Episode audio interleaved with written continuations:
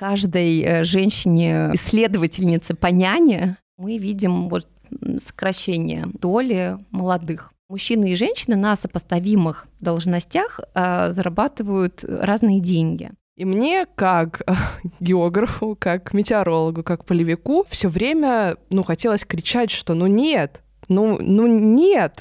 Это больше не вот эта башня слоновой кости, где там сидят ученые, такие умные, и сверху вот там что-то взирают на, на этих лю- лю- людишек, чтобы они ели поменьше, а на науку давали побольше. Я не знаю, что дальше делать. Давайте поговорим о моем будущем.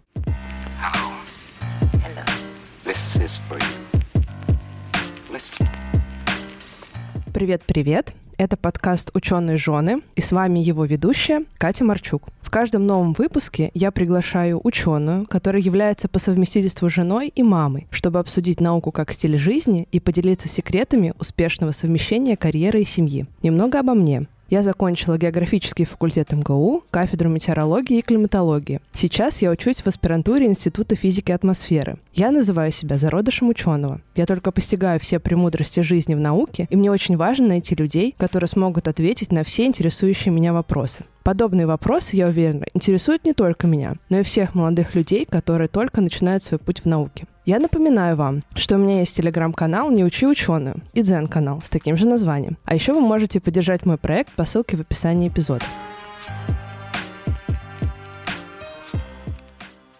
Помните, как в университете была пора защит курсовых, бакалаврских и магистрских работ? Сначала я сильно переживала за себя, потому что мне нужно было выступать, рассказывать про свою работу, отвечать на вопросы. Просто ужас. Но потом я садилась и начинала слушать своих одногруппников. Каждый из них делал такую большую исследовательскую работу, что-то кардинально отличное от моей работы, что-то безумно интересное и захватывающее. На старших курсах мы стали ходить на защиту к другим кафедрам. И мне безумно поражало многообразие тем, которые поднимались на разных кафедрах географического факультета МГУ. От причин глобального потепления до оценки качества жизни в городах России и мира. Для всех любителей необычных исследований я хочу посоветовать подкаст «Мой research», в котором коллеги из студенческого медиа «Завышка» вместе с молодыми исследователями обсуждают их курсовые и дипломные работы. Мне особенно хорошо запомнилось, как в одном из последних выпусков девушка рассказывала про свою работу, где она изучает, как нейронные сети применяются в искусстве. Слушайте подкасты «Вышка. Мой research» и поинтересуйтесь, наконец, чем занимаются ваши одногруппники и коллеги. Сегодня в гостях у меня Екатерина Стрельцова. Екатерина – кандидат социологических наук, доцент, директор Центра статистики и мониторинга науки и инноваций Высшей школы экономики. Я позвала Екатерину сегодня в завершающий выпуск сезона, чтобы поговорить про статистику научных кадров. Сегодня необычный выпуск. Мы будем говорить меньше о личном и больше о статистике. Я поправляю свои невидимые очки. И, конечно же, мы поговорим про статистику ученых в России – и особое внимание мы уделим, конечно же, женщинам. Катя. Да, Катя.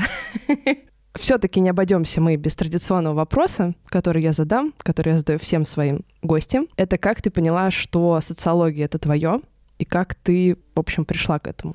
Да, я, э, во-первых, всем привет. Я случайный социолог, а социолог, э, который стал социологом, потому что не поступил на, на японскую филологию. Так уж случилось, что в 11 классе мне очень хотелось стать японистом, учиться именно на восточном э, факультете СПБГУ. Я не, не поступила, не добрала балл по истории, чтобы не терять год, решила, ну вот где-то перекантоваться. А на тот момент э, был открыт конкурс, принимали документы только на философский факультет или на факультет социологии. Философский приемная комиссия э, философского факультета была на втором этаже, социологического на третьем. Я пошла на философский, там все плакали. Я зашла, и там все плакали. Я решила, ну нет, это будущее не для меня, и пошла на социологию с тем, чтобы, ну вот, пересидеть там год. Я пересидела год и больше никогда никуда не ушла, и это какая-то невероятная удача. То есть я нашла то дело, которое я до сих пор очень люблю. Это какое-то вселенское везение. На первом курсе, в первом семестре у меня был курс а, моего будущего научного руководителя «Социология социальных проблем». Ну и все, я влюбилась и в социологию, и в курс, и в научника, и больше никогда никуда не ушла.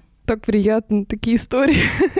Когда неожиданно пришел и понял, что все, все, это то то место. Чем занимаются социологи? Потому что есть какие-то стереотипы, мы кто-то что-то слышал, кто-то где-то что-то знает. Но ты нам скажи, как социолог, чем занимаются социологи и вообще какова их роль в современном обществе? Ну, наверное, я могу ответить шаблонно, как-то из школьной программы. Социологи занимаются изучением общества. Это прям самое простое и самое э, какое-то непонятное объяснение. Социологи занимаются много чем, потому что есть очень много разных социологий. А моя, например, безусловно, любовь — это социология науки. Социологи в этой области занимаются изучением науки как социального института, пытаются разобраться, кто же там работает, как они между собой взаимодействуют, почему они пришли туда, куда пришли. Да, нам тоже очень интересно поговорить про нас. Институт, в котором я работаю, да, в рамках которого а, действует центр которым я руковожу, это Институт статистических исследований и экономики знаний. Мы публикуем ежегодно прям несколько сборников. Один из них посвящен как раз, он, он агрегирует информацию о состоянии развития российской науки, в том числе в сопоставлении с зарубежными странами. Основным источником информации вообще про состояние науки, да, если говорить про статистику, а является статистическое наблюдение по форме номер два «Наука».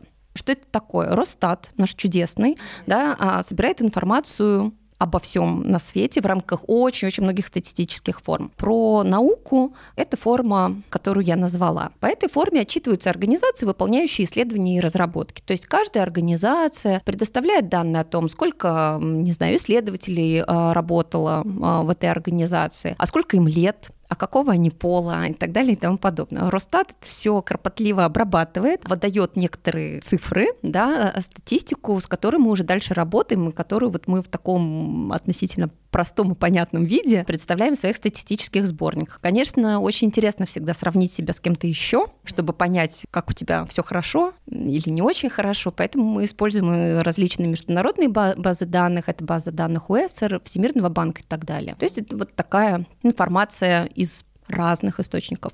Кто дальше использует эти данные? Я думаю, что у нас очень широкая целевая аудитория на самом деле, потому что я точно знаю, что э, вот эти статистические сборники, которые мы публикуем, активно используются вообще прям разными группами э, людей. Это исследователи, безусловно, которые анализируют состояние российской науки. Это причем не только там социологи или статистики, да, это могут быть политологи, это могут быть экономисты, в общем-то, кто угодно. А студенты, которых мы все очень любим, они тоже зачастую начинают вот с каких-то таких базовых показателей полисимейкеры, да, то есть управленцы на государственном уровне, безусловно, они тоже очень сильно интересуются, им важно понимать, куда мы движемся, да, как обстоят дела, а, не знаю, с кадрами, с материально-технической оснащенностью науки и так далее. Я думаю, что управленцы в сфере науки и технологий тоже наверняка заинтересованы. На самом деле мы стараемся как-то учитывать э, интерес всех групп, и поэтому у нас как мне кажется, такая очень простая, понятная подача материала для того, чтобы все могли что-то интересненькое для себя найти. Да, ну, конечно, больше графичков. Да. Я как любитель графичков всегда говорю, что больше графичков не помешает. Следующий вопрос — это как у нас с начала 21 века молодежь стала чаще выбирать научную карьеру? К сожалению, нет с молодежью есть проблемы. Что считать молодежью? Да, да, да. Что считать молодежью? Ну, сейчас вроде как уже определилось государство, и мы считаем молодежью исследователей до 35 лет включительно, то есть получается до 36 лет. Но иногда мы анализируем самую юную возрастную когорту, то есть это люди, которым меньше 30 лет, да, 29 и 30. А как идет молодежь в науку? Не очень хорошо она идет. Например, там 20 лет тому назад, да, в начале 2000-х мы видели, что порядка 2% выпускников вузов, они шли работать в организации, которые выполняют исследования и разработки. Да? Они шли на, там, на разные позиции в эти организации. Потом э, в середине, там, в десятых годах, да, там, в 2010-2015 случился настоящий провал, то есть стало очень мало совсем идти, а выпускников вузов там, в научные институты, вузы и так далее. Сейчас небольшой ренессанс.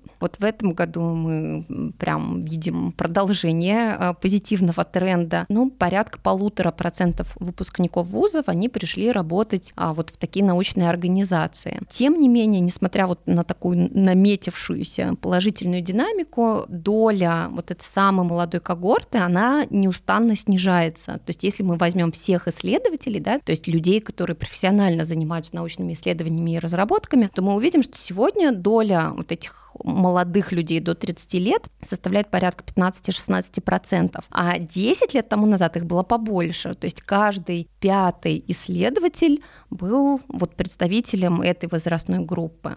Почему снижается доля? Ну, по многим причинам, безусловно. Во-первых, под влиянием демографических трендов. То есть сейчас у нас в принципе меньше кандидатов, меньше выпускников, да? Ну потому да, что прав, провал, да. Да, был вот этот демографический провал, и вот мы расхлебываем последствия во всех сферах, в том числе в науке. Кроме того, безусловно, наука сейчас конкурирует со многими другими сферами. То есть если раньше научные компетенции были востребованы исключительно вот в академическом секторе, то теперь если ты умеешь анализировать данные, задавать правильные исследовательские вопросы и на них отвечать, то тебе будут раду много где, да, а наука, вот по крайней мере на старте карьеры не всегда может конкурировать, да, там, не знаю, с банковским сектором а, или с консалтингом. Особенно по деньгам. А, да, я, я не хотела так напрямую говорить сразу, сразу, но, а, безусловно, да, поэтому мы видим вот сокращение доли молодых. Надеюсь, когда-нибудь мы увидим и ее увеличение. Когда пойдет поколение побольше. Да, да, да, мы ждем. Рожайте больше детей. Через 25 лет все придут в науку.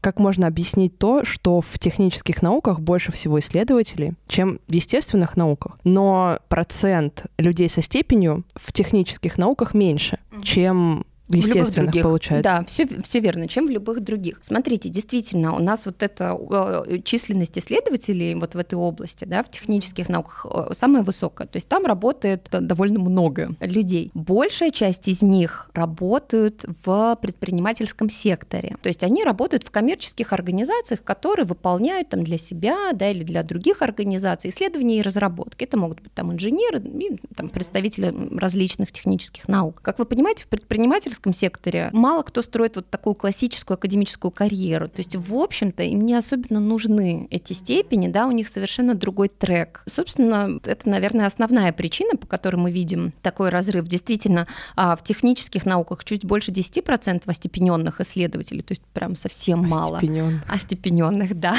Это, это, то, есть, то есть кандидатов, докторов наук. Например, э, в гуманитарных там больше 60% это вот прям, ну, в основном кандидаты, конечно, докторов гораздо меньше. Ну, докторов меньше. Это везде. у нас экзотика, да. А как можно объяснить, ну вот, э, вопросы про аспирантов, которые меня мучают, просто обнять и плакать? Да, это так. Если, если вы будете плакать, вас очень много кто обнимет, потому что все разделяют э, да, да, такое мнение. Потому что как количество аспирантов неуклонно снижается, так и количество защищенных аспирантов, то бишь кандидатов наук, тоже неуклонно снижается. Да, все верно. Сегодня у нас в аспирантуре учится порядка 90 э, тысяч человек. А я полюбопытствовала, посмотрела данные 2010 года, и вот в 2010 году почти 160 тысяч человек обучались в аспирантуре. То есть это прям печальное, быстрое и довольно глубокое падение. Почему это происходит? Отчасти под влиянием реформы аспирантуры. Да? То есть в 2012, по-моему, году был принят федеральный закон, который немножко менял э, принципе, логику да, и статус обучения в аспирантуре. Были закрыты некоторые диссоветы, там, отдельные организации вообще лишились диссоветом. Да? То есть, в принципе, возможности обучения в аспирантуре поуменьшилось. Кроме того, параллельно выросли требования к аспирантам ну, что тоже, наверное, какую-то часть кандидатов потенциальных оттолкнуло. Сейчас мы видим небольшое восстановление числа диссоветов, то есть, может быть, это приведет постепенно к росту численности аспирантов, пока ничего не предвещает, да, и, и что вызывает особое какое-то беспокойство и расстройство, действительно, снижение эффективности аспирантуры. Что значит эффективность? Эффективность, да, это доля обучающихся в аспирантуре, которые умудряются защититься в нормативный срок, да, не выходя за рамки ага. трех лет. И вот если в 2010 году таких было порядка 20%, ну, тоже хотелось бы побольше, но тем не менее, каждый пятый аспирант, он прям мог собрать себя в кулак, в волю а, в кулак собрать и защититься в течение трех лет. То сейчас таких около 10%. Но то, что они есть, это уже это, хорошо. Это, это, это уже, да, совершенно точно хорошо. Хотелось бы побольше. Это правда. Хотелось бы побольше аспирантов.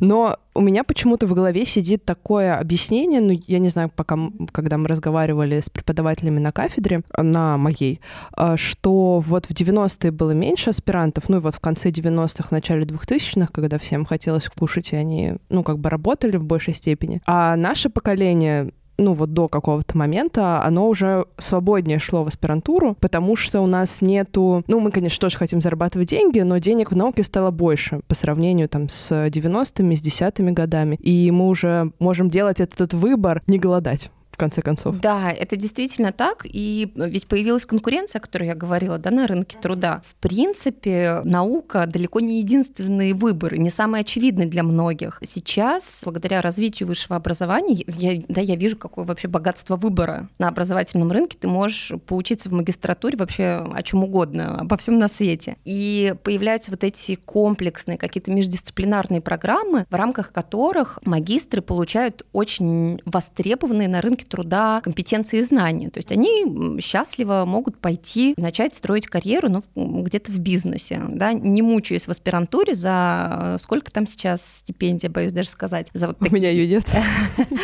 Ну, 8 тысяч примерно. Ну, ну да. Ну вот, собственно, вы ответили на свой вопрос, э, почему выпускники вузов делают какой-то другой жизненный выбор. Вот, собственно, одна из причин. Ну, мне бы на самом деле было бы очень интересно посмотреть такую статистику, чтобы аспиранты сказали, есть ли у них дополнительный заработок, является ли для них аспирантура не то что приоритетом, а ну, совмещая работу и аспирантуру, сколько людей вытащили аспирантуру. Оплачивают ли они себе аспирантуру? Я поняла, вот. о чем вы.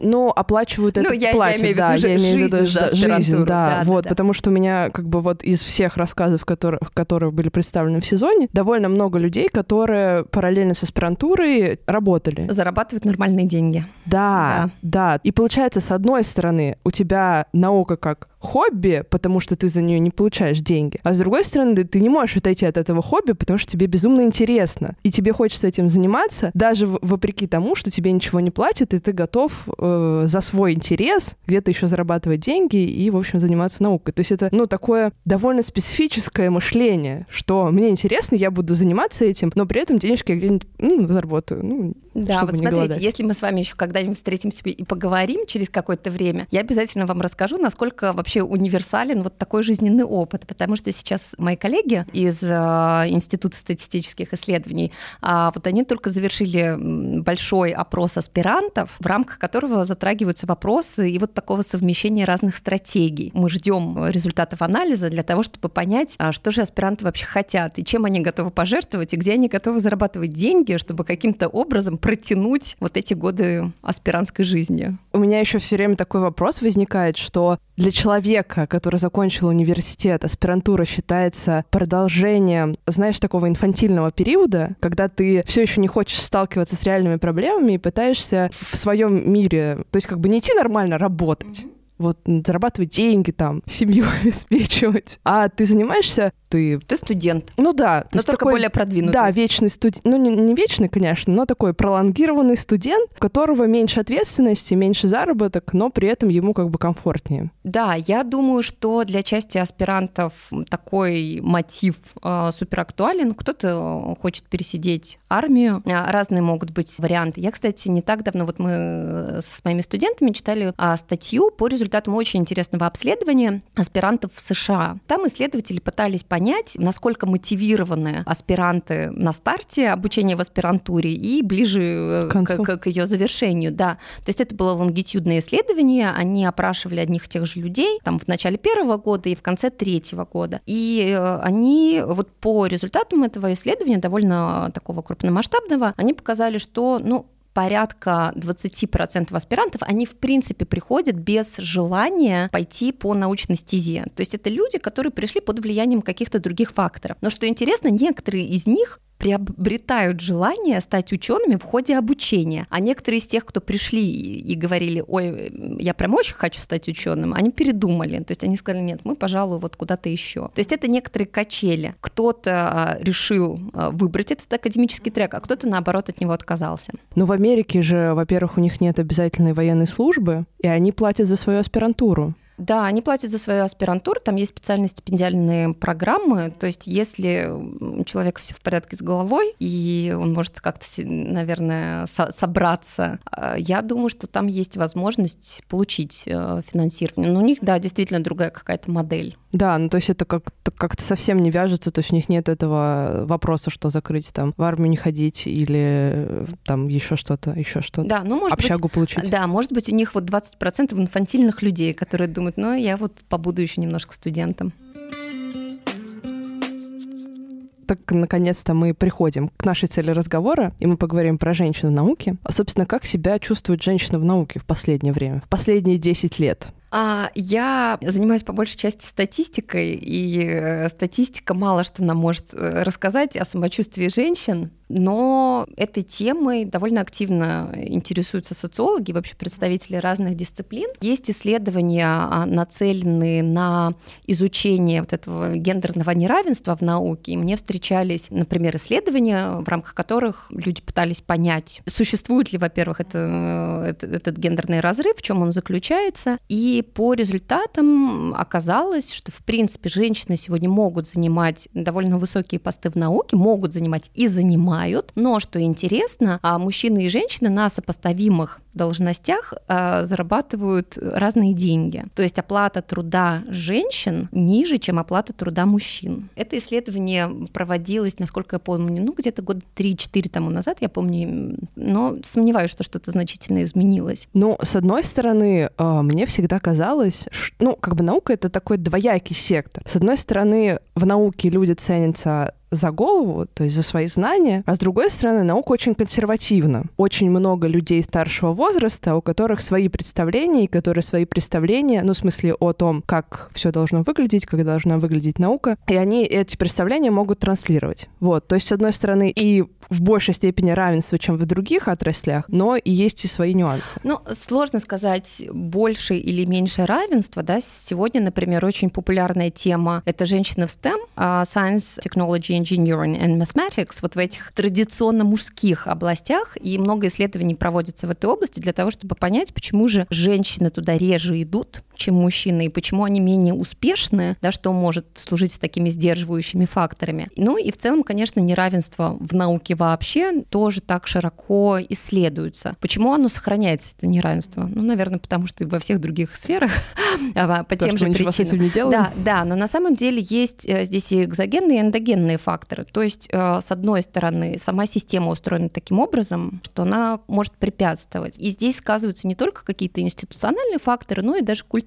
То есть у нас в стране до сих пор, несмотря на там, прогрессивное такое быстрое развитие, у нас сохраняются некоторые вот такие патриархальные установки. То есть мужчина, он должен быть успешным добытчиком хлеба, как минимум, желательно чего-то еще, а женщина, она до сих пор хранительница очага и так далее. И в этой ситуации женщинам, конечно, приходится сложно. То есть, с одной стороны, как ученый, ты должен быть всегда в обойме, да, ты должен быть всегда в повестке, активно публиковаться, особенно с учетом нынешних требований, а изучать литературу, участвовать в научных дискуссиях, то есть постоянно присутствовать в научном поле. А как мать и как жена, да, ты должен выполнять довольно многочисленные а, социальные функции. Добавим ко всему этому детоцентристскую вот эту нынешнюю модель воспитания, да, когда все для ребенка, а, нужно посвящать ему много времени, нужно жертвовать и вот прям вообще вникать во все его проблемы. И получается, что женщина оказывается в очень сложной ситуации. То есть она должна и здесь быть активна, и здесь вовлеченная. И везде успевать. И везде успевать. Конечно, это очень сложно. То есть и, и зачастую это сдерживает такой быстрый карьерный рост женщины, да, потому что она не может целиком и полностью себя посвятить строительству научной карьеры, а ее прям нужно очень активно строить, а потому что она по полной эм, отхватит чувство вины в семье. Угу. Так почему же женщина идет в науку? Почему женщина идет в науку? Ну, я думаю, по тем же самым причинам, что и мужчины, потому что это невероятно увлекательно. И если ты попробовал, не можешь уже, остановиться. То, да, то уже очень сложно от этого отказаться, да, потому что наука, несмотря на все вот современные тенденции, да, на а, всплеск менеджеризма, вечный стресс из-за KPI и многочисленных требований, это все равно работа очень творческая, которая позволяет тебе проявить себя, и позволяет зачастую создать что-то гениальное, да, получить новое знание практически из ничего. Ну, то есть, на мой взгляд, ну, по крайней мере, для меня, это такой мощный стимул, который позволил мне и аспирантские годы преодолеть. преодолеть, да, и до сих пор в этой сфере оставаться. Вот мне бы было еще очень интересно узнать про то, как люди представляют себе женщину в науке, потому что я, создавая этот подкаст, смотрела очень много, ну, там, выбирая какой я хочу себе логотип. Я смотрела очень, ну, то есть вбивала, по сути, там в Pinterest, в Яндекс картинках искала, в Google картинках. Просто женщина в науке. И, несомненно, эта женщина представляется как женщина в очках, в халате и, скорее всего, с какими-то лабораторными приборами, то есть там склянками какими-то, делающей какой-то опыт. И мне, как географу, как метеорологу, как полевику, все время, ну, хотелось кричать, что ну нет, ну, ну нет, Это какой-то такой, ну, наверное, близкий образ, понятный образ, потому что, ну, наука какая-то, что вы там химичите, понимаете ли. Вот, и мне бы хотелось попытаться поменять это, то есть попытаться донести людям, что это не только женщина, там, биолог и химик, я с большим уважением к ним отношусь, но это также программисты, это также физики, это также полевики. Это также социологи, которые вообще непонятно, как должны выглядеть. Да, то есть получается, что нет какого-то образа других женщин-ученых из других областей, который бы был также понятен, как женщина-химик или женщина-биолог или женщина-медик. Мне кажется, вот это три составляющих вот в этой картинке mm-hmm. собрано. Но я, если честно, здесь вообще не вижу никакой гендерной истории. Здесь проблема в том, что это образ ученого вообще. Вы знаете, у меня есть э, знакомая хорошая, она хореограф. И какое-то время тому назад она в рамках какой-то театральной постановки нужно было какой-то поставить танец ученых. Вот она у меня спрашивает, Катя, а во что мне одеть девушек, чтобы они были похожи на ученых? Девочек и мальчиков, да, во что мне их одеть? И я, конечно, была в замешательстве, потому что, ну как, ну ни во что. Ну, в смысле, не то чтобы ни во что, а во что угодно, Ну да. Да, она говорит... Главное, очки какие-нибудь. Да, нет, ну, в целом, а вот как одеваются ученые? Ну, так же, как и все остальные люди. Это может быть все что угодно. Вот, и причем, если я еще могу представить себе географа и полевика, да, ну, там, по крайней мере, там, в каком-то затертом свитере с обветренным лицом, то представить себе социолога, чтобы как каким-то образом соответствовать, я прям совсем не могу. И действительно, образ ученого вот такой вот biased, да, то есть он сдвинут в сторону такой лабораторной науки. Это потому что сам образ науки сдвинут. То есть когда мы спрашиваем людей, да, про науку, а что вы думаете про науку, а про ученых, я уверена, что в первую очередь они думают о представителях, ну, каких-то технических или естественных наук, да, потому что это такой более яркий визуальный образ ученого, чем образ полевика или социолога, прости господи.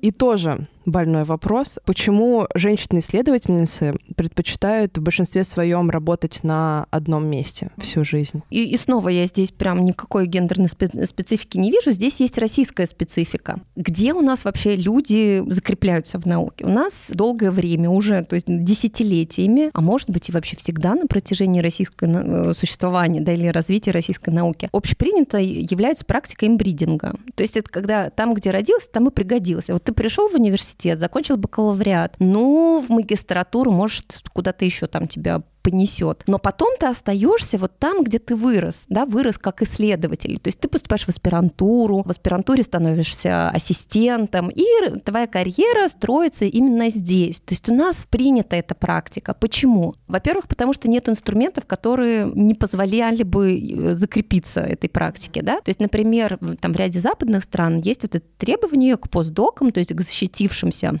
чтобы а, был да, постдок да, в другом а, месте. А, да, они mm-hmm. обязательно должны некоторое время провести в какой-то другой организации. У нас в стране тоже появляются такие программы, например, у нас в Вышке есть программа постдокторантуры, но это какие-то точечные инициативы, пока не массовые, да, по большей части люди остаются там, где они закончили вуз. Я это связываю еще с тем, что велика страна наша родная, да, то есть очень сложно уехать, допустим, из Владивостока, где ты, может быть, за время аспирантуры успел там а, жениться, да, или успела выйти замуж, уехать на три года в Москву. Это очень сложно. Совершенно другая история, если это происходит в Германии, и ты можешь там без проблем ездить на выходные домой. Таким образом, да, у нас важную роль играет вот это path dependency, то есть так сложилось на протяжении многих лет так было. Но это советизм или это было до? и до, это угу. было и до.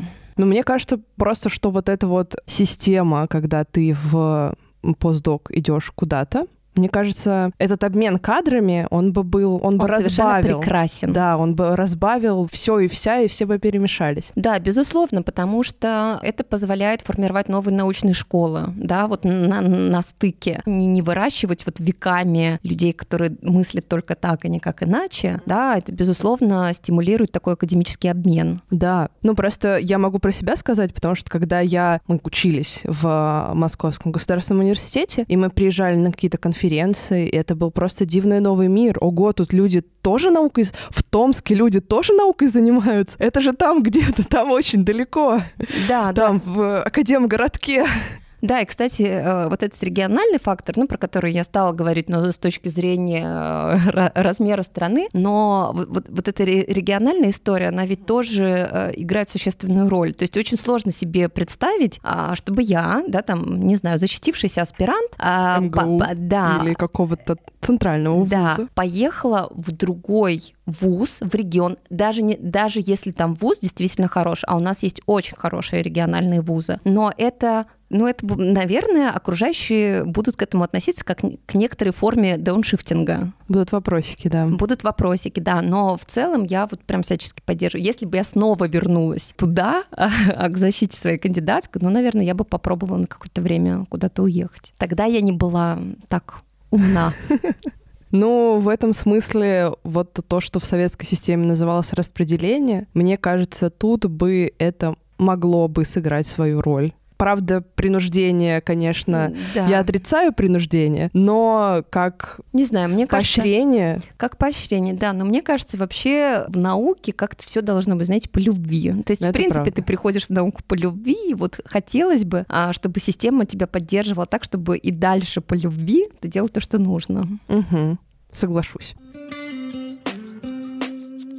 как, на твой взгляд, что можно предложить женщине, как можно улучшить ее положение в науке, чтобы она чувствовала себя лучше и чтобы снизить на нее социальное давление, наверное, в этом смысле. Да, это прям хороший и очень сложный вопрос. Я думаю, помочь только общество может. Хочется, конечно, сказать каждой э, женщине, исследовательнице по няне, но шутки шутками, но в некоторых странах этот вопрос ну, решается прямо на очень серьезном уровне. Например, вот я, я не проверяла в последнее время, но там несколько лет тому назад я точно знаю. Допустим, в Японии действовали специальные грантовые конкурсы, они не были конкурсами для женщин, но они были конкурсами для ученых, у которых был перерыв в научной карьере. Например, да, если женщина уходит в декрет на какое-то время, очевидно, что ее публикационная активность во, во многих случаях просто спланирует прям вниз очень сильно. И вот для таких ученых, и в том числе, например, для женщин после декрета, был отдельный грантовый трек. То есть женщины, вернувшиеся после некоторого отсутствия, да, там выпавшие на, на определенное время из повестки, они не конкурировали с другими учеными, которые все это время оставались в этой повестке, да, и у них была возможность благодаря такому исследовательскому гранту, ну, как-то вот мягко вернуться в науку. Мне кажется, это очень классный механизм, потому что действительно в противном случае вот эта конкуренция, она несправедлива, да, она не, рав, не равна. Вот. Я думаю, что это может быть одним из э, таких решений, конечно. Возможно, имеет смысл каким-то образом корректировать требования к результативности в случае женщин. Вот, например, у нас в вышке, у нас есть, ну, как у многих сейчас, оценка публикационной активности сотрудников. И действительно, для женщин, которые вышли из декрета, эти требования, ну, прям существенно снижены. То есть, насколько я помню, первый год после выхода из декрета, а женщины вообще освобождаются от необходимости проходить вот эту оценку. Это, безусловно, справедливо. Звучит хорошо. Хоч, это хочется сказать, приходите все к нам, но я не буду заниматься рекламой. О, прям хорошо. Я просто слышала про то, что есть какие-то послабления в университете по некоторым стипендиям, кажется, по получению грантов. Ну вот в, в МГУ. Но мы вот в прошлом выпуске с гостей обсуждали, в одном из прошлых выпусков, что они подавали прошение э, в РНФ, чтобы вот как раз такую систему ввести, потому что есть потребность в ней но РНФ, по-моему, делал какие-то послабления, но не полностью принял. Угу. Ну, безусловно, есть какие-то попытки такую проблему решить. Она, я думаю, признается многими, но они пока в нашей стране носят локальный характер. То есть это вот отдельные какие-то инициативы. Есть ли понимание, вот насколько влияет семейное положение женщины на ее, ну, то есть возвращение или невозвращение там в, в научную карьеру? То есть, например, после декрета. Я, честно говоря, в последнее время не видела никаких исследований на эту тему. Наверное, даже не отвечу, не знаю. Просто тоже было, было бы интересно, как там, например, если в аспирантуре ты рожаешь ребенка, и как дальше развивается твоя карьера. Вот как бы весь мой подкаст был направлен на то, чтобы собрать материал, отвечающий на этот Никто вопрос. Никто не может ответить. Нет, у всех разные ответы. Ага. Вот, ага. то есть у всех разный опыт, у всех по-разному складывается жизнь, и нельзя выделить какого-то такого одного трека, одной линии, которой стоит придерживаться. И в этом-то вся проблема. Да, я думаю, что здесь рекомендаций нет и вообще не может быть. Абсолютно точно могу сказать, чем на более высокой ступени академической карьеры ты уходишь на какое-то время, да, по той или иной причине, например, в декрет, тем выше вероятность вернуться, да, потому что когда тебе есть что терять, ты наверняка вернешься. Поэтому лучше дотерпеть до конца аспирантуры, защититься, чтобы было куда возвращаться. Продолжим тогда с опять более общими вопросами. Получается, что сейчас наука в большей степени, именно, наверное, теоретическая наука, скажем так, она сосредоточена в двух местах. Это вузы и исследовательские институты. И вот на твой взгляд, эти места не конкурируют между собой или все-таки дополняют друг друга? Я думаю, что они конкурируют сегодня а, между собой, потому что в любом пространстве, где несколько ну, партий да, или агентов выполняют одну и ту же функцию, они будут конкурировать за некоторые ресурсы. А мы видим, что сегодня вузы все активнее вовлекаются в науку. То есть на протяжении советского периода да, вузы э, воспринимали зачастую, да, большинство из них, они были образовательными учреждениями. И задача их была образовывать, да, обучать э, студентов. А затем, после распада Советского Союза, последовал некоторый ну, был кризис, безусловно, да, и потом, начиная там с 2010 года, может быть, немножко раньше, государство захотело вернуть вузы в науку, потому что на самом деле в вузах сосредоточено, сосредоточен, Мозги. да, очень серьезный кадровый потенциал. И были приняты различные там проекты, программы, да, 500 и так далее и тому подобное. Некоторые из них не достигли своих результатов, но все равно э, действительно они помогли вузам активнее заняться наукой. И сегодня Рановский, да, институт или там институты других академий наук. И вузы, они зачастую ну вот вынуждены конкурировать друг с другом. Хотя, безусловно, и те, и другие, и у тех, и у других есть существенные преимущества. Вузы, а, как мне кажется, да, по, ну, как-то по моему опыту, они более, ну, какие-то вот мобильные, да, они такие более быстрые. Институты академические имеют ну, зачастую прям очень серьезные научные традиции. То есть э, в, эти, в этих институтах сформированы научные школы, очень серьезные специалисты, да, и в этом смысле взаимодействие между вузами и институтами, безусловно, выгодно для всех, да, и для российской науки как таковой. Ну просто вот ты говоришь, а у меня складывается впечатление, что, ну вот у нас зачастую одни и те же люди работают как в институте, в университете, так и в институте, в исследовательском. И получается, что они конкурируют с собой немножко. Я думаю, что они даже не, они не конкурируют с собой, наоборот, это замечательные люди, которые выстраивают э, вот эти связи между академическим да, или, и, и вузовским э, сектором. Мне кажется, это это здорово. Я, к сожалению, не могу вот точно оценить в каком-то там процентном соотношении, насколько сегодня вот это совместительство развито. По моим каким-то ощущениям, многие ученые переходят в университеты сегодня, потому что в университетах появляются научные подразделения. То есть в университете теперь ты можешь не только преподавать, но ты можешь заниматься наукой как бы еще отдельно, да, в дополнение к каким-то вот текущим своим обязанностям. Ну, просто звучит фантастически, потому что, ну, как, например, в МГУ есть истина, это сайт, mm-hmm. где все, значит, выкладывают свои статьи, и не только статьи там на монографии, в общем, весь свой материал, который они наработали. И получается так, что университет оценивает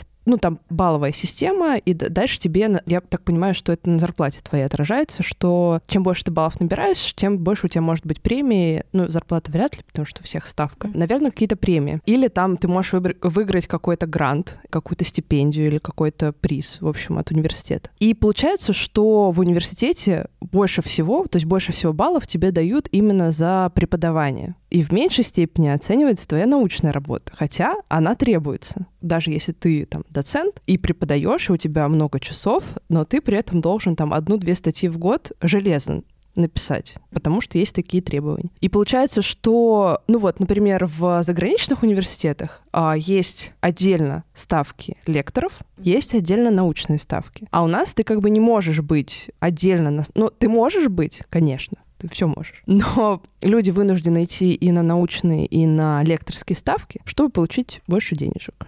Я не знаю, как устроено у вас в МГУ.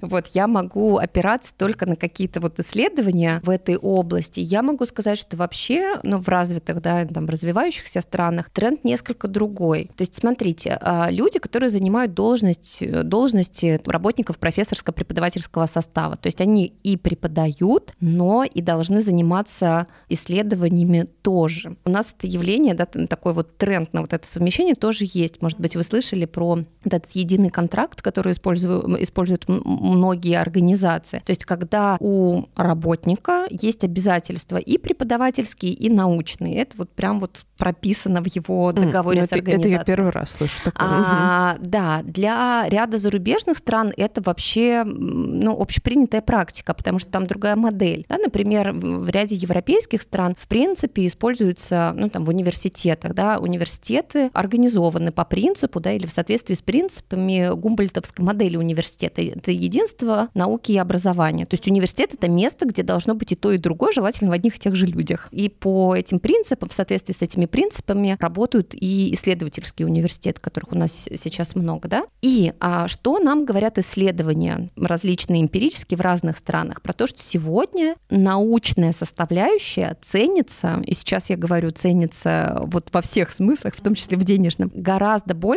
чем преподавательская. В этом есть существенная проблема, да, потому что для серьезных ученых преподавание вообще перестает играть какую-то роль. То есть это какой-то какой дополнительный раздражающий фактор, который тебя отвлекает от главного, от главного, от научной деятельности, которая будет оцениваться и которая принесет тебе дополнительные бенефиты в виде репутации, в виде различных академических надбавок и так далее и тому подобное. Да, и сегодня а, во многих странах идут очень жаркие дискуссии о том, как вернуть преподавание вот в эту систему приоритетов работников ППС, да, э, работников университетов. Когда я разговаривала со своими там, ну, с, со своим научным руководителем и там с его окружением, логика была простая. Зачем преподавать? Это чтобы у тебя были ученики, чтобы иметь доступ к телам, к рабочей силе, которую ты преподаешь, даже имея всего один курс на ну, я не знаю, на третьем, на четвертом курсе. То есть ты уже видишь ребят, у которых уже есть какой-то потенциал, они уже там все более-менее видно, кто какой там научной силы,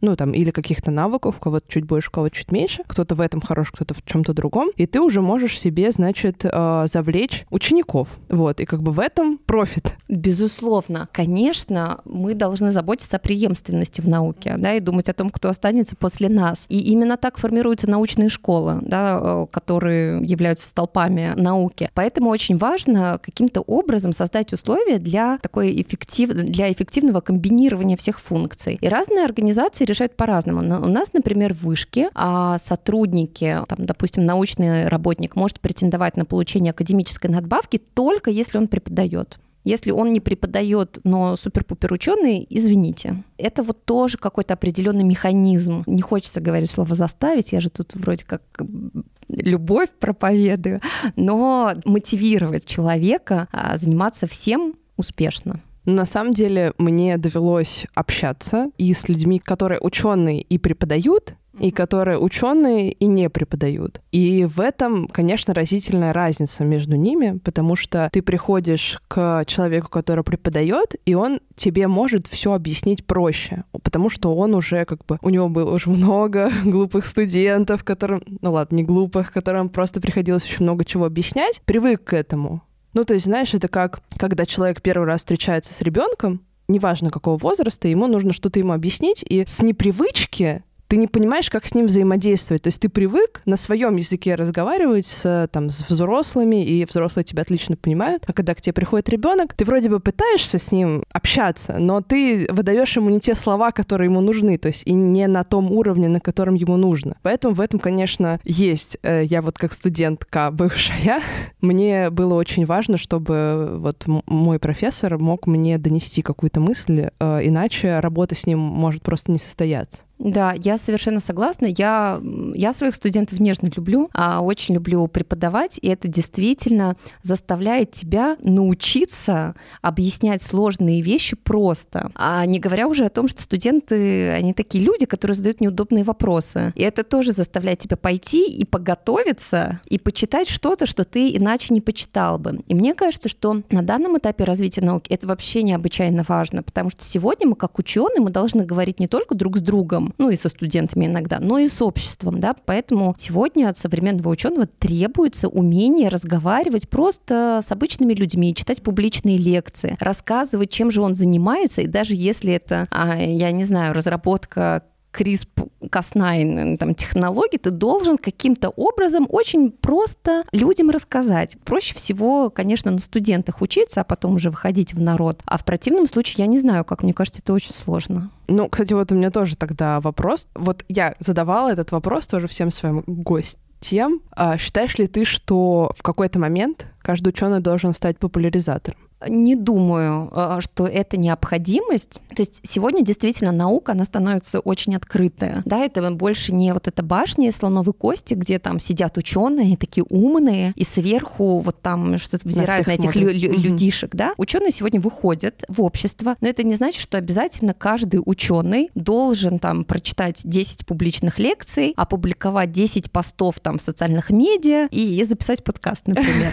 Вот для этого есть специально обученные люди, как э, во всех других сферах, да, есть научные коммуникаторы, которые могут перевести с научного языка на человеческий. Если ученый сам это может, ну это здорово. Мне, например, очень нравится. Ну, то есть я как-то сама лучше понимаю то, что я хочу сказать, когда я кому-то про это рассказываю. Но я уверена, что есть ученые, ну, которые это не могут, и не стоит их заставлять. Им должны помогать люди, которые знают, как это делать. И у нас, даже у нас в стране уже есть э, такие магистрские программы, которые готовят научных коммуникаторов. Ого, и что это за научные коммуникаторы? Научные коммуникаторы — это люди, да, специалисты. Я даже не знаю, кто это, журналисты, но не совсем, которые могут рассказывать... Научный журналист. Про, да, которые могут про науку рассказать, в общем-то, кому угодно в том формате, в котором необходим да, в соответствии, там, исходя из целевой аудитории. Просто вот я, опять же, в одном из последних выпусков мы разговаривали про популяризацию науки с гостей, и я услышала ее скептическое мнение, хотя я все время как бы к популяризаторству относилась хорошо, потому что, ну, как бы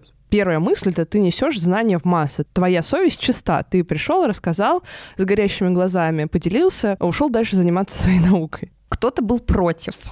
Да, получается, что вот эти научные коммуникаторы недоученые, но они совсем не ученые. И получается, как бы они и недоученые, и недожурналисты. И вот, Ой, ну, сейчас они прям обиделись. Ну, не в обиду, но есть такой немножко снобизм, потому что что это вы рассказываете про нашу родную науку, не являясь э, одним из нас. Я считаю, что популяризаторы науки, научные коммуникаторы и как угодно их можно назвать, это такие, в английском языке есть такой термин boundary spanner. Это человек или, может быть, организация, которая как бы позволяет выстраивать мостик между двумя там, группами людей или двумя, я не знаю, другими организациями, да, которые помогает им найти общий язык. Искать общий язык с обществом совершенно необходимо, я в этом убеждена. Во-первых, ну, потому что социолог и, и общество общество, ну, это, это важный участник любого процесса, но, во-вторых, потому что общественная поддержка науки э, — это важный фактор ее успеха. Мы живем на деньги на налогоплательщиков. Это правда. И с каждым годом нам нужно все больше и больше денег, потому что у нас все более и более амбициозные цели. Если э, население не будет понимать вообще, а зачем все это нужно, какие-то нанотехнологии, не пойми что, мне скажут, нет, слушайте, давайте-ка, ребята, Лучше вырастим что-нибудь. Да, лучше что-нибудь э, вы, вырастим поесть. Поэтому я за то, чтобы им рассказывать, как это круто. Во-первых, а вдруг кто-то еще придет а, в науку, а я так люблю новых людей. А во-вторых, чтобы, да, чтобы они ели поменьше, а на науку давали побольше. Золотые слова. Ну да, поэтому я мне очень нравится формат фестиваля науки, где даже детям показывают, как это круто что-то делать, вот куда-то ездить, потому что очень много историй ученых, девушек, которые приходили в науку, начиналось с того, что там меня взяли куда-то, мне показали, как поход меня сводили, там еще что-то. Мне рассказали про цветочек. Ты понимаешь, что это вот да, это, с этого можно начать никогда не знаешь, когда этот интерес проклюнется. И чем больше ты даешь возможностей, тем больше вероятность, что интерес проклюнется. Да, да, безусловно. Поэтому я однозначно за популяризаторство и, сама по мере возможности принимаю участие в такой активности. Но я в то же время понимаю вот участницу вашего подкаста, которая, может быть, там более скептически как-то к этому относилась, потому что это еще одно обязательство твое. То есть у тебя и так-то полная коробочка, и, и публиковаться ты должен, должны конференции и лекции читать, прикладные проекты делать и там кем-то управлять, еще что, господи, еще и этим что ли что-то рассказывать. То есть действительно, учитывая совершенно безумную какую-то структуру рабочего времени современного ученого, дополнительная функция, она ну, может восприниматься негативно. Но э, я, не знаю, в, мо- в моей системе приоритетов какое-то приличное место занимает да, такая да. деятельность. Хождение в народ. Х- хождение в народ, Мне да. так нравится эта фраза, прям... Вот, кстати, да, я про это не подумала, но да, хождение в народ, мне кажется, совершенно не, необходимое направление хождения современного ученого. Еще тогда такой вопрос. Ну вот насколько я знаю и вообще из чего у меня родился этот подкаст, это из запроса такого, ну как бы более аспирантского, да, на карьерные какие-то возможности. Э, я иду после университета в аспирантуру, я выбираю науку, по крайней мере, вот на столько-то лет вперед. И мне бы хотелось знать, помимо того, что я должна делать какую-то там публиковаться, писать диссертацию, что помимо этого включает в себя наука. Я как человек активный, решила записать подкаст на эту тему. И я вижу вокруг себя, не только там по моим подписчикам, но и по тем людям, с которыми я познакомилась и с которыми э, знакомлюсь через тех знакомых, что есть очень большой запрос на вот эту вот, ну, я не знаю, на менторство, на того человека, который тебе бы рассказал какую-то стратегию, твое дальнейшее поведение, который рассказал тебе, вот смотри, можно делать так, можно делать вот как-то по-другому. И этот запрос я так поняла, что есть у многих как аспирантов, так и постдоков, то есть кандидатов. Особенно кандидатов, потому что на аспирантуре заканчивается протоптанная дорожка. И дальше неизвестность. То есть ты не знаешь, как оно там. То есть ты, до, тебя, до тебя доносятся какие-то слухи, что там вот туда кто-то идет, так делает, и ты такой, ого, ого, ну, типа, когда я дойду до конца, тогда и посмотрим. И поэтому есть, есть запрос, мы пытаемся создать что-то, мы пытаемся разговаривать, мы пытаемся создавать кружки аспирантов. То есть есть какие-то лекции по этому поводу. Я тоже, значит, разговаривая с людьми, знаю, что в некоторых больших институтах в Европе есть вот как бы отдельные люди, то есть отдельный центр, который занимается вот именно карьерными перспективами, наверное, так это назовем, которая вот ты можешь к нему прийти и сказать, я не знаю, что дальше делать, давайте поговорим о моем будущем. Я просто вот, видя все это, думаю, почему же нет у нас такого инструмента, который бы очень помог людям. Я, честно говоря, про вот эти центры карьерного роста, вот я, я слышала, что они существуют, но мне казалось, что они про что-то другое. Но я знаю по меньшей мере два инструмента, которые позволяют вот таким образом постепенно а, вовлечь тех, кто, может быть, хочет заниматься наукой, и помочь им понять, а, а хочет ли он действительно или она заниматься наукой. Например, у нас а, в Высшей школе экономики очень развита система стажировок. То есть студенты зачастую прям с первого курса бакалавриата начинают участвовать в разных проектах разных подразделений. Для этого существуют разные процедуры. То есть, в принципе, в рамках своей практики, производственной, я не знаю, как это называется, да, они ищут, то есть они могут отправить запрос в разные подразделения, которые так или иначе релевантны для их области, и спросить, а вот мы можем поучаствовать в каком-то проекте, допустим, в качестве э, там, стажеров. Плюс к этому у нас есть так называемая ярмарка проектов, где наоборот подразделения, да, то есть там сотрудники подразделений учреждений могут опубликовать объявления для студентов а, с вакансиями вот в рамках проектов. То есть это может быть какая-то разовая деятельность там на две недели, это может быть более длительное сотрудничество и так далее. Как правило, студенты, особенно если это студенты там первых курсов, они ну, выполняют какой-то небольшой объем работы, такой пробный. Дальше, если все складывается, они видят, что им это интересно, они удовлетворяют каким-то запросам взрослых исследователей, да, им уже дают какую-то более сложную задачу и так далее. Таким образом, студент, он как бы пробуют немножко, да, вот эту вот исследовательскую деятельность. А ведь когда ты приходишь уже, там, я не знаю, аспирантом или после защиты, ты действительно начинаешь все равно практически с низов, с какой-то вот такой простенькой работы. И вот они пробуют себя. Некоторые проходят стажировки там каждый год в разных проектах, в разных сферах. То есть они пробуют, окей, попробую-ка я в, а, в Data Science, попробую в журналистике. Они таким образом, во-первых, нащупывают область, которая им интересна, и пытаются понять, а вот, вот такая деятельность исследовательская, которая сопряжена а, с выполнением много, многих рутинных задач, да, но в то же время есть какие-то творческие задачи. Им это интересно или нет? У нас, э, поскольку очень большой институт, вот институт, в котором я работаю, это крупнейшее научное подразделение вышки, и у нас очень много стажеров многие с нами сотрудничают на протяжении вот прям всех лет обучения. Кто-то постепенно потом приходит в штат. Кто-то говорит, пошел-ка я, знаете, что мне понравилось, пойду в аспирантуру. И они к нам уже приходят как аспиранты на какую-то, на полставки, потом на целую ставку.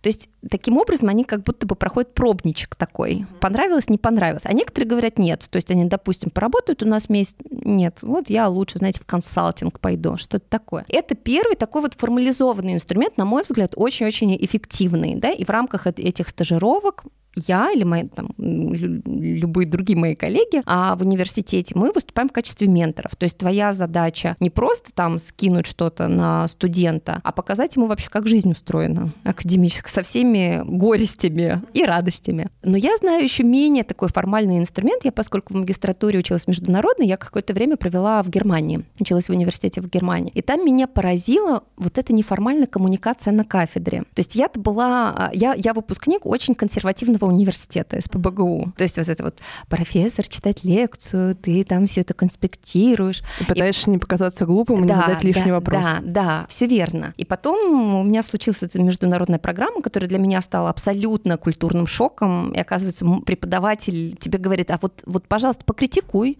А вот что тебе не понравилось сегодня на лекции? Да как, ну все же, ну все понравилось. Ну как, я же просто студент. И потом я уехала в Германию, и там у меня случился еще один культурный шок, потому что была очень развита вот эта коммуникация на кафедре между студентами и преподавателями. То есть преподаватель, я помню, я подошла к какому-то преподавателю, мне нужно было с ним проконсультироваться по какому-то вопросу. Он говорит, слушай, пойдем кофе выпьем. Берет чашку, ну, как, пить кофе? С профессором. Но я Субординация так не, я не быть. Да, я не могу, я могу, ну, только на каком-то почтенном расстоянии следить, следить, как он пьет кофе. Плюс к этому у них были такие э, пятничные встречи на кафедре, неформальные, не обязательные. Ты мог туда прийти, туда могли прийти преподаватели, у которых есть время, и вы могли вот за жизнь, а за чашечкой кофе или чего-то другого, ты мог с ним поговорить. А вот можно было спросить, а вот, э, а вот знаете, а мне нужно вот интервью провести вести там, с преподавателями, а как бы мне к, ними подка- к ним подкатить? Вот как у вас принято? То есть, да, это такой вопрос, который требует очень такого персонального какого-то общения. Это было совершенно удивительно для меня, что ты вот в такой неформальной обстановке можешь поделиться таким, знаете, intangible knowledge. То есть вот чем-то таким. мне кажется, это очень важно, и я стараюсь со своими студентами тоже какую-то вот такую коммуникацию выстраивать, которая позволит им задать мне личные вот неудобные вопросы, потому что мне кажется, это очень важно. И студенты, я вижу, что студенты меняются. Сейчас студенты не такие, как была я, не например, такие консервативные. не такие консервативные, да, но а, все равно я понимаю, что не всегда удобно им задать какой-то вот вопрос, да, или просто спросить совет. А вот знаете, вот у меня такие обстоятельства, стоит мне вообще идти в аспирантуру? Аспирантуру или ну ее к черту. Вот, поэтому важно выстраивать какие-то доверительные отношения, как мне угу, кажется. Угу. Ну и еще вот это вот вопрос с обратной связью. Это же прям тоже мы с одной гостью обсуждали, что вот она после своего курса, после года своего курса обязательно собирается студентов обратную связь. Ну, то есть в э, форме, там, в, в Google Доке, понятное дело. И я понимаю, что наши преподаватели так не делали. И то у вас, по-моему, это обязательно. Да, у нас это знаю. обязательно. Да. У нас есть студенческая оценка преподавания. В конце каждого модуля студенты оценивают и курсы, и преподаватели могут оставить любые комментарии, даже очень злобные.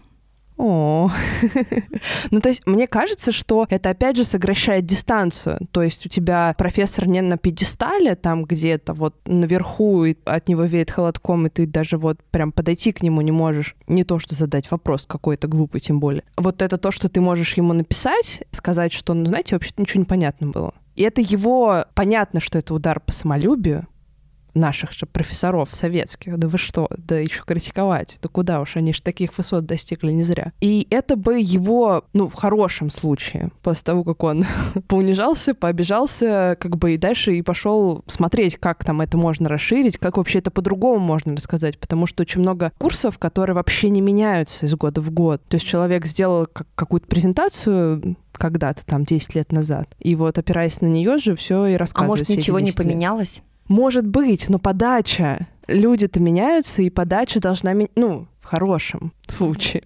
Подача должна меняться. Мне кажется, что как бы университет, он на то и университет, чтобы учитывать это. Хотелось бы, чтобы это было бы так, в идеальном случае. Да, я, наверное, поскольку аспирантуру я закончила давно, а бакалавриат, магистратуру еще Э, более давно, я уже как-то вот на, знаете, на другой стороне баррикад, на преподавательской стороне. Ну и в целом я более, наверное, толерантна. То есть, с одной стороны, я считаю, что действительно прошли вот эти времена, когда между преподавателями и студентами должна быть пропасть и такая не, не единого мостика. С другой стороны, порой я вижу, что вот это сближение, ну, чересчур, то есть too much. Да? Для меня вот золотая середина это, — это идеальный вариант. То есть и преподаватель, и студент или аспирант, да, они, они должны уважительно относиться к друг другу, Бесспорно. и они должны учитывать интересы друг друга, безусловно, да, учитывать э, преподаватели, на мой взгляд, должны учитывать даже то, как меняются студенты, они меняются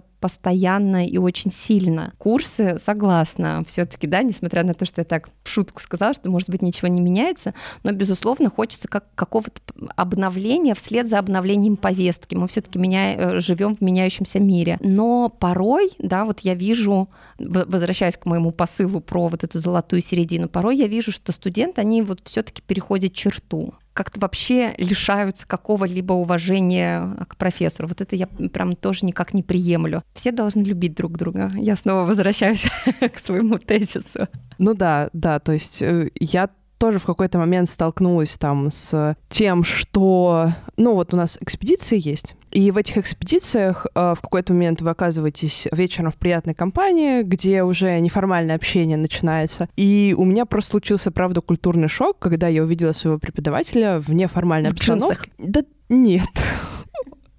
Он все равно был в рубашке даже в экспедиции. Но неважно, что я такая, подождите, то есть это с ним можно пиво попить, это с ним можно, ну, ну, я просто вот насколько для меня это было сложно, потому что я все время видела там его в одной обстановке, и у меня как бы, ну, в голове моей э, вот так всегда должно работать. А, а сейчас, а что, а как? А сейчас как мы должны с ним взаимодействовать? У, уже как-то, видимо, не так напряженно, но как э, мы, я не знаю, как это делать. ну, в общем, какие-то такие вопросы у меня были. Я прям, правда, сидела, и мне было очень сложно перестроиться. Вот. И сейчас, когда я уже на правах выпускника, иногда прихожу на кафедру, и уже тоже, хотя этот барьер все еще есть в моей голове, но я уже такая, ну, как бы, а я уже взрослая, а я уже могу ну вот смотрите, вы, вы говорите, вот вы учились в университете, да. наверняка был бакалавриат плюс магистратура, магистратура. да, 6 угу. лет, да. и вам очень сложно менять модель. А представляете, а, профессора, которые, не знаю, 30-40 лет, они жили в такой модели. То есть я в этом плане более толерантна, и я понимаю, что некоторым моим да, старшим коллегам, которые в такой модальности работали большую часть своей жизни, им тоже очень сложно перестроиться. То есть это, это какой-то должен быть культурный слом. Я, я помню, ну, для для меня это действительно был какой-то кризис, когда я оказалась вот в этой другой модели. Но потом я поняла, какая это прелесть, вот посмотреть разные вот польза. эти... Да, разные корпоративные культуры. Я училась в бакалавриате в СПБГУ, а магистратура СПБГУ плюс Билефельдский университет в Германии, и я пошла целенаправленно в аспирантуру в вышку, потому что это еще другая модель э, университета с другой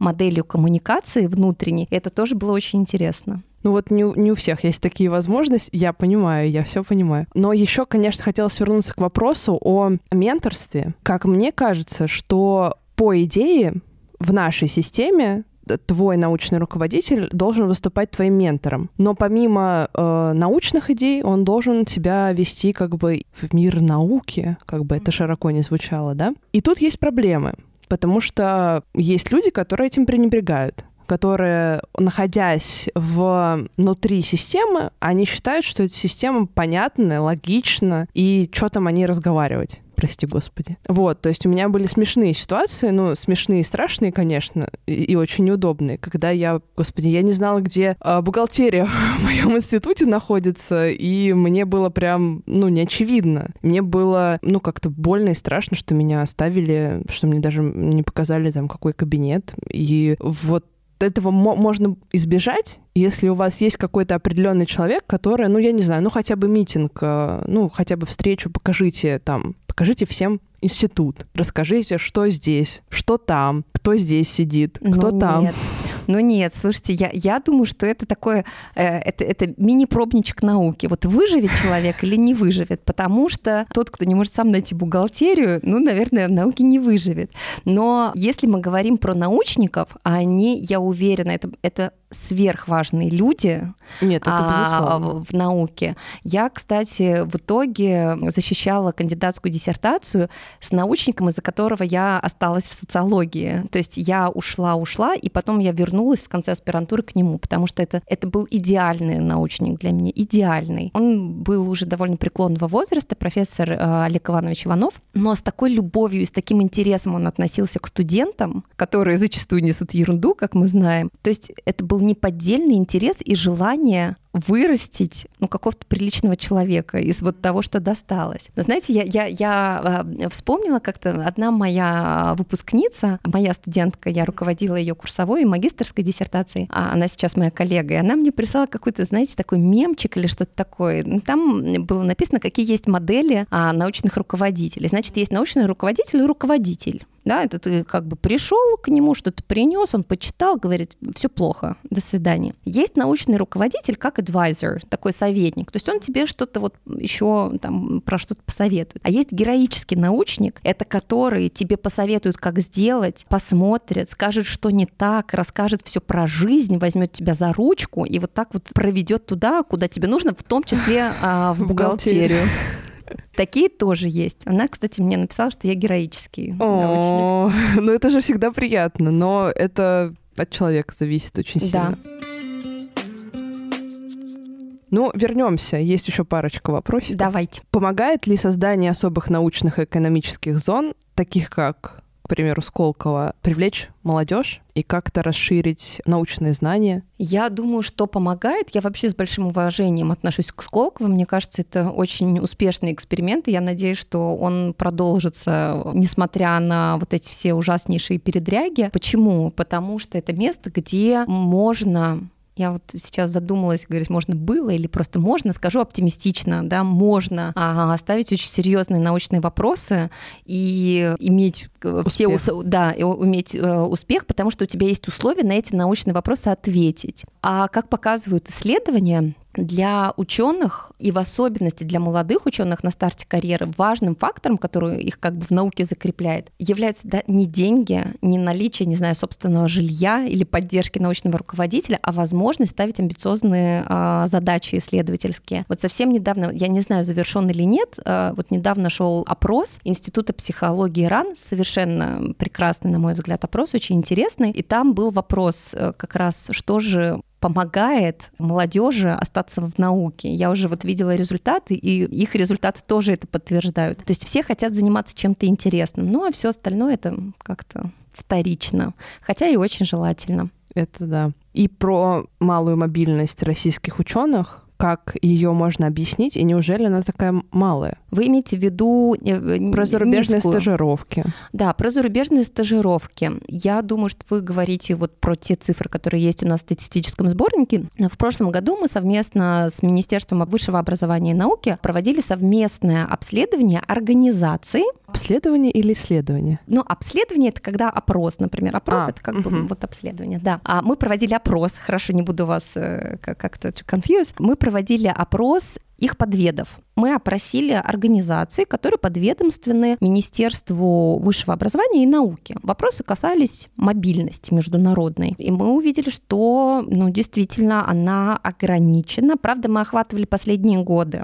Последние годы они были довольно сложными, как вы знаете, и вполне ожидаемо, что все меньше и меньше людей могли куда-то выезжать. Но и в целом не думаю, что даже до пандемии был какой-то высокий уровень вот этой международной мобильности. А почему? Потому что у нас как-то не очень развиты, мне кажется, вот эти программы а, международные. И не очень принято отпускать человека за границу надолго. То есть вот мы по результатам вот этого опроса увидели, что те, кто ездят за рубеж там, для обучения или для прохождения стажировки, да, или для выполнения какого-то совместного исследования, как правило, люди, которые выезжают ненадолго, на три месяца, может быть, там до полугода. Кроме того, мы увидели, что для многих российских исследователей, ну, то есть для, что в России это привилегия, выезжают в основном уже состоявшиеся ученые, среднего возраста или там представители более старших возрастных групп, которые занимают уже какое-то положение в научном сообществе.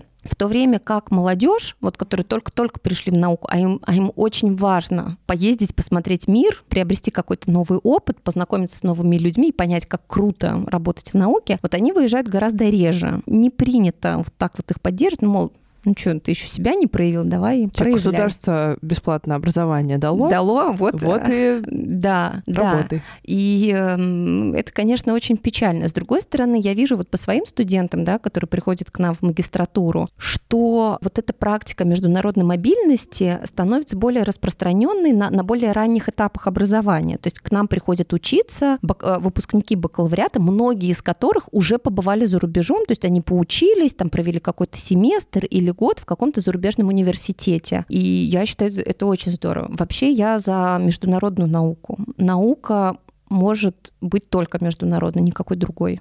Это правда. И мы надеемся, так оно и будет. Да.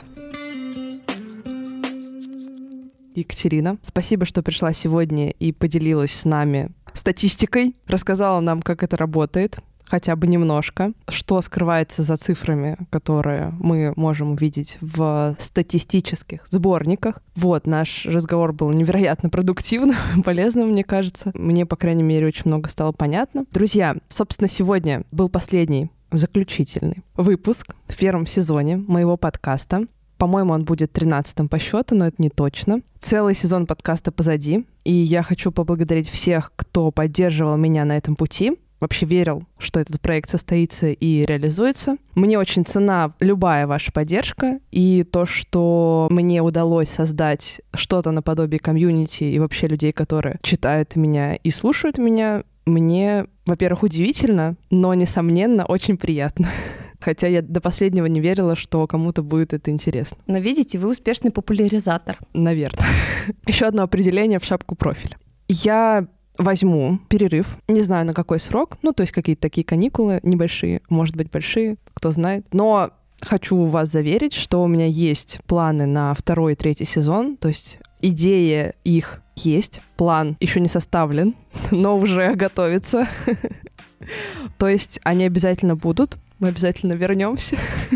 ну, точнее, я обязательно вернусь. Но еще не знаю, когда. Можете следить за мной в моем телеграм-канале и в Дзене. С вами были ученые жены. Всем пока-пока. Пока. -пока.